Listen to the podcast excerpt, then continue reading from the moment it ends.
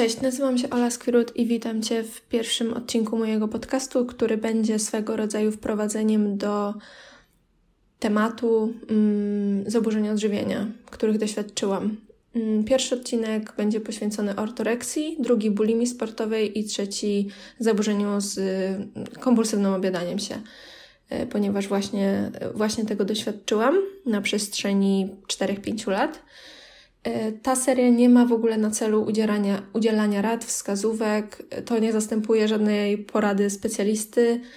Ja chciałabym tą serią tak jakby pozwolić Ci odnaleźć się w części tego, o czym mówię, bo jedną z gorszych rzeczy właśnie w trakcie zaburzenia odżywiania, czy też zaburzonych relacji z jedzeniem jest to takie poczucie, że tylko my mamy ten problem, że tylko my na całym świecie nie jesteśmy w stanie sobie poradzić z tym jedzeniem i że nikt w naszym otoczeniu tak nie ma, a ten problem jest bardziej powszechny niż nam się wydaje.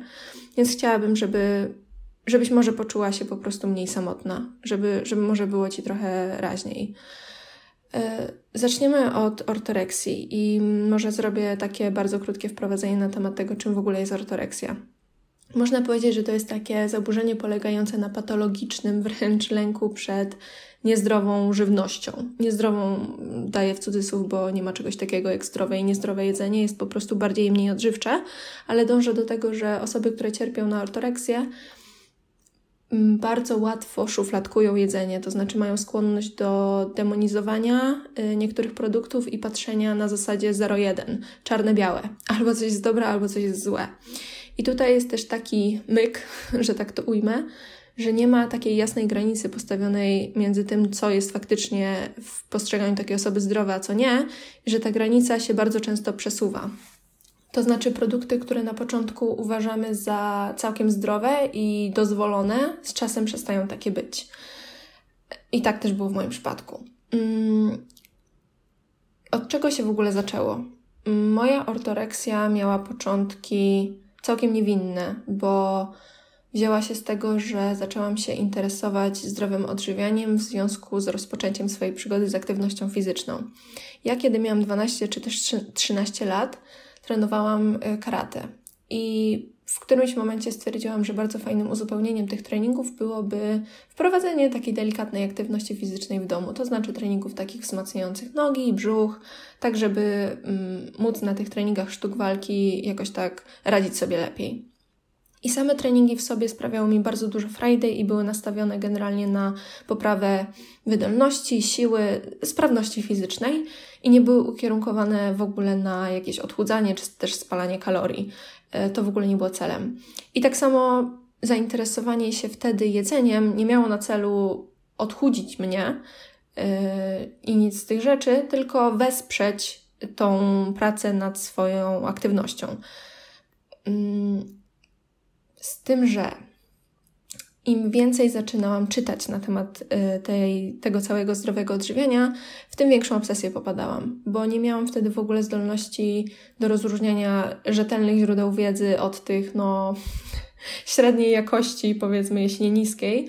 Więc zasadniczo wierzyłam we wszystko, co widzę, y, we wszystko, co czytam. A jeśli to jeszcze znalazło jakieś potwierdzenie w rzeczywistości, e, to już w ogóle nie brałam pod uwagę tego, że może być jakaś inna prawda, bo to, co wyczytałam na jakimś tam portalu, y, a okazało się u mnie działać, y, brałam za po prostu prawdę ostateczną i, i tylko to istniało. Mm. Ta moja obsesja na punkcie zdrowego odżywiania w sumie rozkręciła się z tego, co pamiętam, w stosunkowo krótkim czasie, bo e, jak zaczęłam, powiedzmy, czysto hipotetycznie, w styczniu e, wprowadzać jogurty owocowe z płatkami musli i z jakimiś koktajlami owocowymi y, na śniadanie, no bo wydawało mi się, że to jest zdrowe. To tak intuicyjnie wydaje mi się, że kojarzymy, że, y, że jest bardzo odżywcze. No bo owoce, no bo jogurt, nabiał, tam wapń, białko, musli z reklamy, to wszyscy wiemy, że y, to takie zdrowe i odżywcze. E, tak czytając te przeróżne artykuły i poszerzając tą moją wiedzę, bo oczywiście wydawało mi się wtedy, że ja jestem ekspertką w ogóle w temacie, po dwóch albo trzech miesiącach yy, skończyłam na już tylko chyba owsiankach. E, jeszcze zanim nadeszła faza na śniadanie białkowo-tłuszczowe, bo to też było. Pamiętam, że przez jakiś etap wydawało mi się, przez jakiś etap yy, czasu, tam, tam wydawało mi się, że śniadanie białkowo-tłuszczowe są fenomenalne, bo tak bardzo mocno sycą, bo trzymają mnie przez 4-5 godzin, a to poprzednie, tak jakby ten jogurt z owocami dawał radę tylko na godzinę czy dwie. No ale nie brałam pod uwagę tego, że na przykład tą jajecznicą na boczku dostarczam sobie 600 kalorii, a tam tym jogurtem z płatkami może 300. I nie brałam pod uwagę tego, że ten wariant słodki był po prostu wyładowany cukrami prostymi, po których szybko się robiłam głodna, no bo taka jest kolej rzeczy. E, a to śniadanie białkowo-tłuszczowe było też wyładowane, mm, w sensie było też wzbogacane jakieś tam warzywa, e, więc też była zupełnie inna jakby odpowiedź Y, glikemiczna, powiedzmy. Także, no, tak jak mówiłam, moja wiedza była po prostu zerowa i to, co wyczytałam i to, co znajdowało potwierdzenie w rzeczywistości, to brałam za absolutną prawdę. Wracając do tych moich właśnie ograniczeń, tak jak wspomniałam, po dwóch czy trzech miesiącach z diety, z, z jedzenia właściwie tego, co po prostu wydawało mi się, że jest zdrowe, ale bez jakichś większych restrykcji. Czyli na przykład dostałam od babci pierogi z owocami, ja to traktowałam jako jak najbardziej zdrowy posiłek, no bo fajnie, jakby są owoce, czyli jest git. E, to tak po tych dwóch czy trzech miesiącach już odmawiałam babci pierogów i już było, że nie, bo tu jest gluten, bo to jeszcze, wiecie, ja nie miałam pojęcia, czym jest gluten, co nie? Ale przeczytałam gdzieś, że jest zły, więc out z diety. Więc odmawiałam babci y, tych pierogów i po prostu zaczynała się taka, zaczynało się takie kombinowanie i takie, że nie, ja nie będę jeździć na obiady, nie, ja nie będę jadła z wami, ja sobie wszystko sama przygotuję, bo tu jest y, tyle tłuszczu, bo tu jest tyle cukru, bo tu jest to i tamto i no. Gdyby mnie ktoś zapytał, ale dlaczego? Dlaczego ty tak robisz? To nie miałabym pojęcia, w sensie nie potrafiłabym tego wytłumaczyć.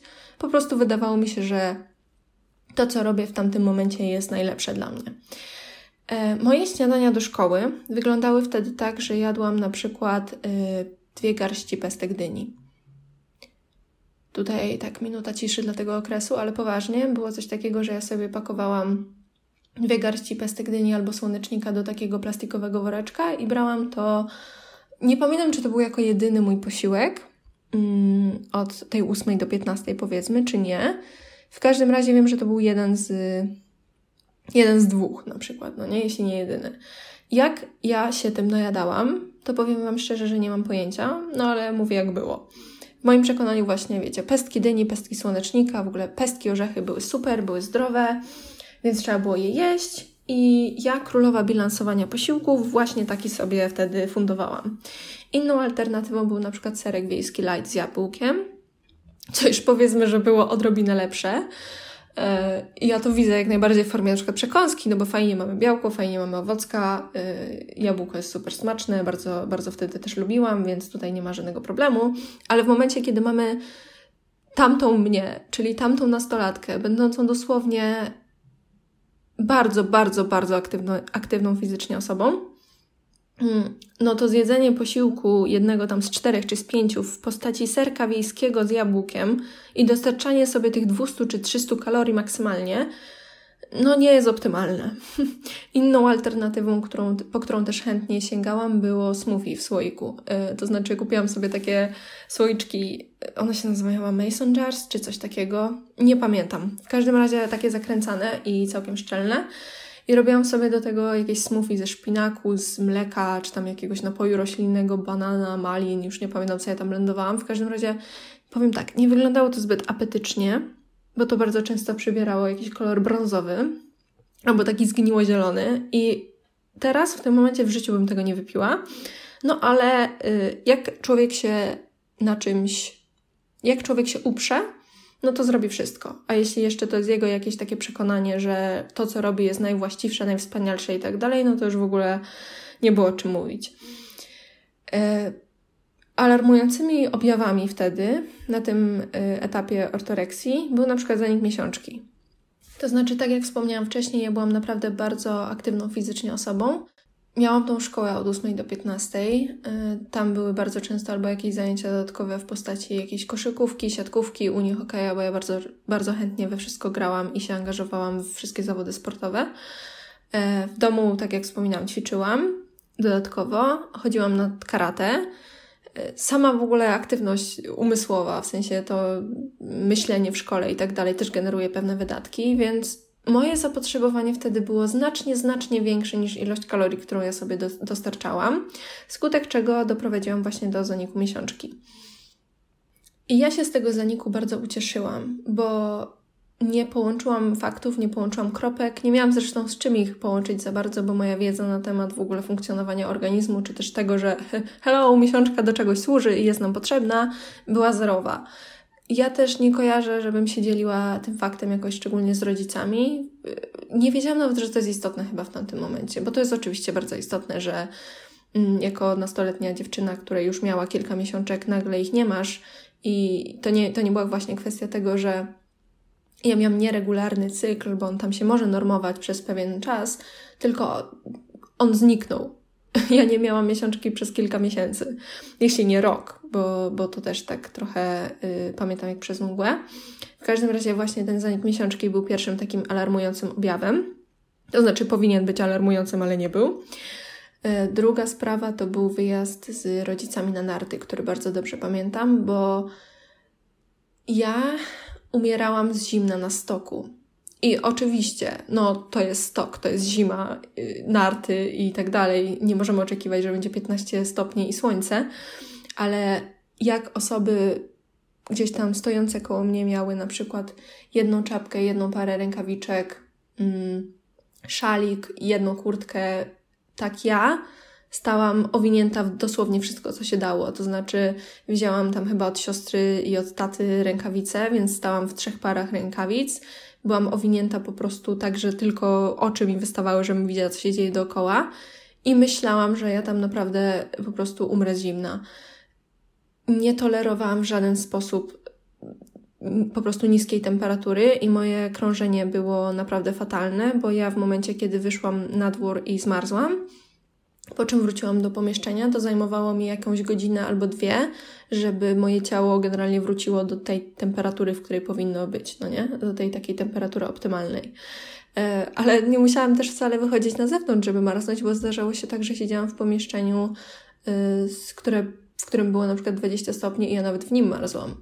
Były takie sytuacje, że siedziałam koło osób, które miały krótkie rękawki albo koszulki na ramionczkach, a ja siedziałam w bluzie i mną telepało to, to jest też całkiem alarmujący objaw, że coś, coś tutaj mocno nie gra.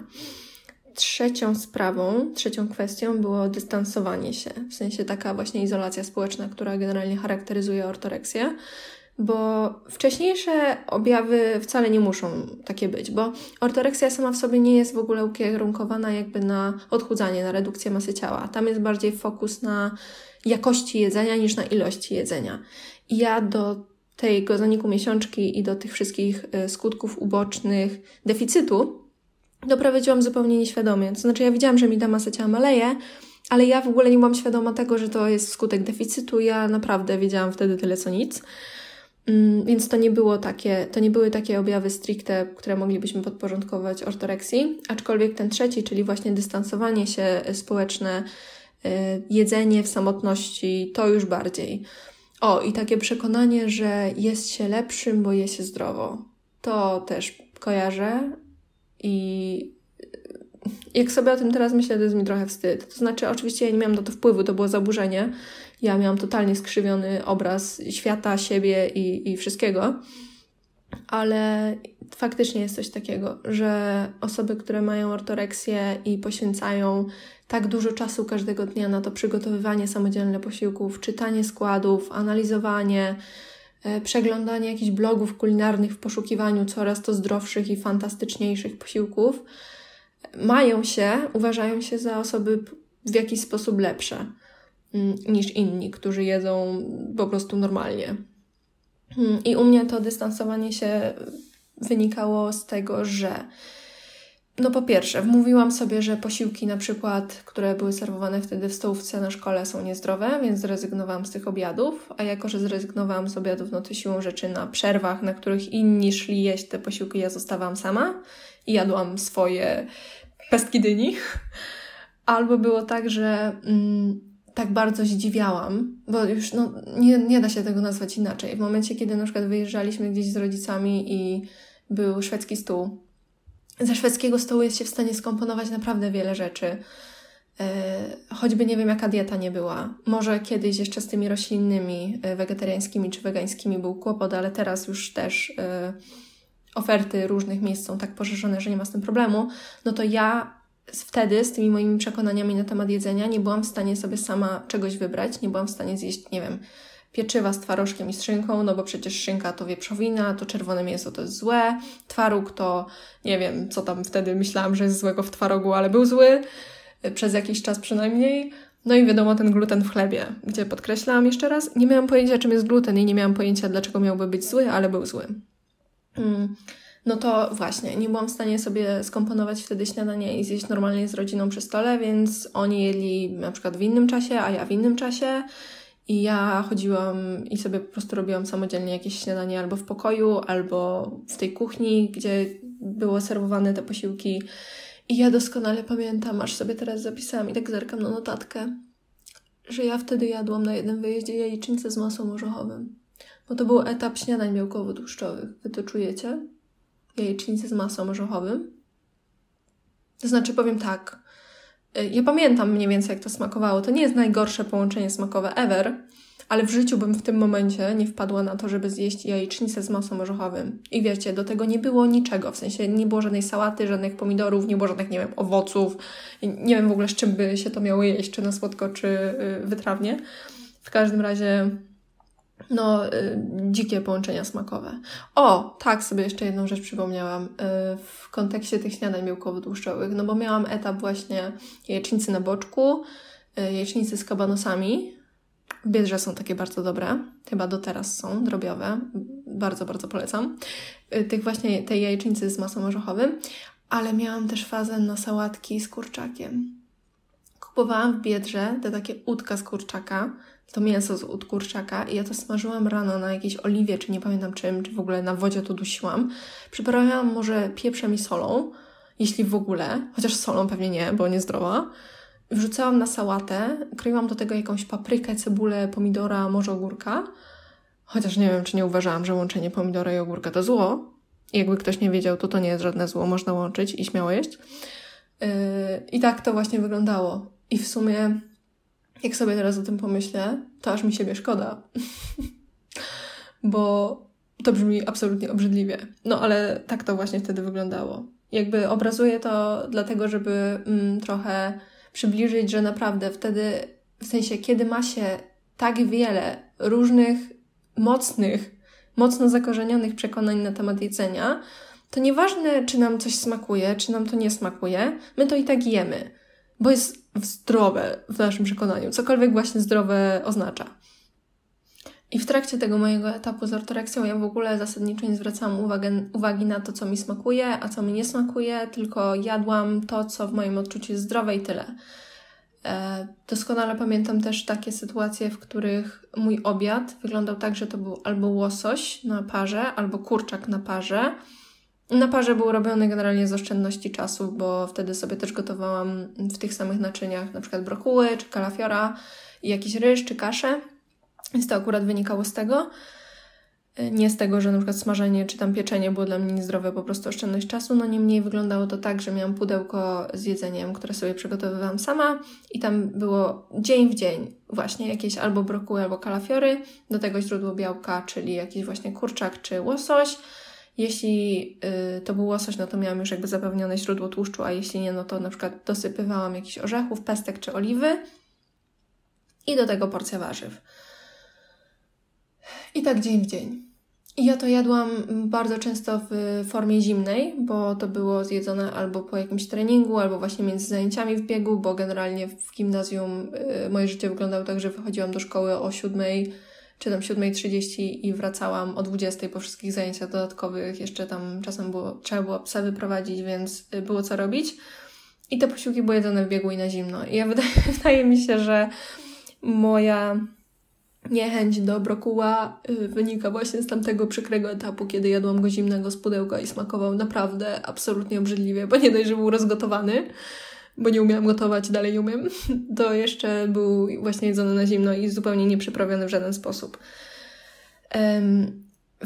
Jak się opowiada o zaburzeniach odżywienia, to niektórzy się pytają, no okej, okay, czyli byłaś, w sensie zachowywałaś się w taki sposób trochę inny niż reszta, to jak reagowało na to otoczenie?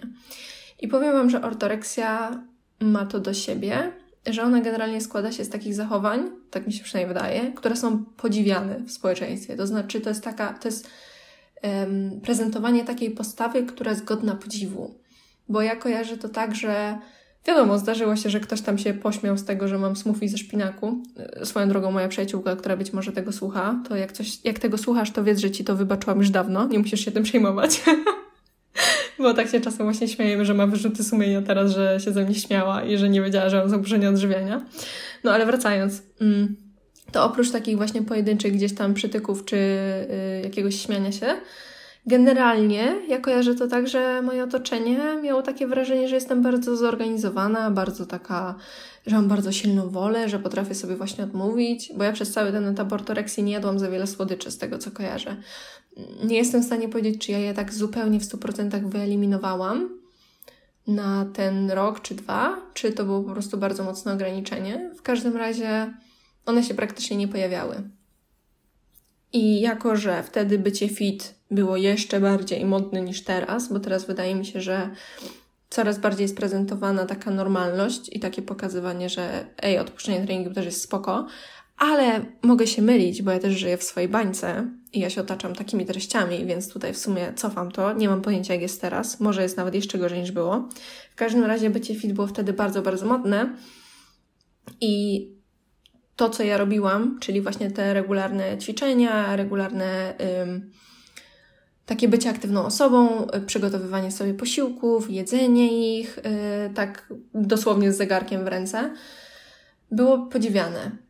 I ja pamiętam pytania koleżanek, o jak ja to zrobiłam, że ja tak schudłam, że ja mam takie teraz umieścione nogi. Ja miałam generalnie bardzo dobrą kondycję fizyczną, też wtedy, bo pamiętam, że na WF-ach yy, przez to, że po prostu dużo ćwiczyłam w domu, to byłam yy, silna, byłam bardzo wydolna, w sensie wytrzymała yy, tak wydolnościowo i wzbudzało to jakiś taki podziw. I tak teraz jeszcze z perspektywy czasu sobie myślę, że to jest bardzo, bardzo przykre, że człowiek w takim swoim jednym z gorszych dołków życiowych, bo naprawdę ja wtedy czułam się jak kupa, no, czułam się tragicznie. E, słyszałam najwięcej komplementów na temat swojego wyglądu w całym swoim życiu.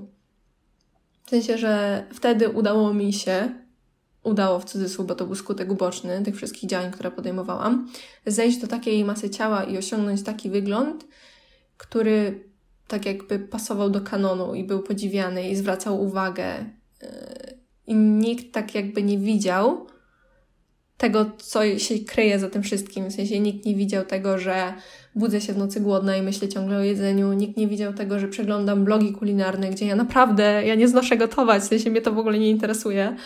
Yy, I, i zawsze tak było, oprócz właśnie tego etapu z ortoreksją i z zaburzeniami odżywiania, gdzie ten fokus na jedzeniu, to takie zaabsorbowanie jedzeniem było największe w całym moim życiu bo ja miałam porobione zakładki właśnie z różnymi Instagramami, z blogami kulinarnymi. Ja oglądam zdjęcia jedzenia przez cały czas praktycznie i myślałam tylko o tym, co by tutaj nowego upiec, ugotować, przygotować, kiedy jest następny posiłek. I a propos tego właśnie jedzenia yy, o konkretnych porach, to nie było czegoś takiego, że ja jestem głodna o 19, to sobie pójdę i zjem o 19. Tam już się zaczynało takie wchodzenie na jakby kolejny poziom restrykcji, czyli to już nie było tylko, że co jest dobre, co jest niedobre, tylko tutaj już się też zaczynały y, y, restrykcje ilościowe. I one doprowadziły do rozwoju później właśnie bulimii i napadów obiadania się, ale o tym w kolejnym odcinku. W każdym razie, hmm, jeśli o 19 czułam głód, a ja miałam zakodowane, że na przykład ostatni posiłek jem o 20 czy o 20.30, bo na przykład chodzę spać o 10, to nie było opcji, żeby zjeść wcześniej, bo to ta, ta taka potrzeba kontrolowania siebie względem jedzenia była strasznie silna i ona w ogromny sposób przekładała się na moje poczucie własnej wartości i na moją samoocenę. W sensie ja każdą taką potyczkę, powiedzmy, na płaszczyźnie jedzeniowej, czyli każdą taką moją złamaną zasadę względem jedzenia, traktowałam jako osobisty dramat. To znaczy jako taki wyraz niezdyscyplinowania, takie coś, że jestem słaba, że gdybym była trochę silniejsza, no to bym przecież dotrzymała do tej 20, mimo głodu. No z perspektywy czasu chore, no ale zaburzenie to zaburzenie. Mm, I pamiętam, że uwielbiałam jeść kolacje słodkie i to były owsianki. I ja te owsianki robiłam w taki sposób, że ja wtedy jadałam bardzo często owsianki dwa razy dziennie w ogóle. Y, I to były takie posiłki, że taka owsianka, że gotowałam sobie te płatki na wodzie. Do tego wbijałam białka jaj, żeby nabić objętość posiłku, bo jeśli tego słuchasz i nie masz tak naprawdę pojęcia o co chodzi z białkami jaj i czemu miałabym je dodać do posiłku, to chodzi o to, że one jak one pod wpływem temperatury generalnie jakby sztywnieją, można je też wcześniej ubić, ale chodzi o to, że, że posiłek jest wydaje się przynajmniej znacznie większy, mimo dostarczania naprawdę znikomej ilości kalorii, bo te białka jaj mają tyle co nic.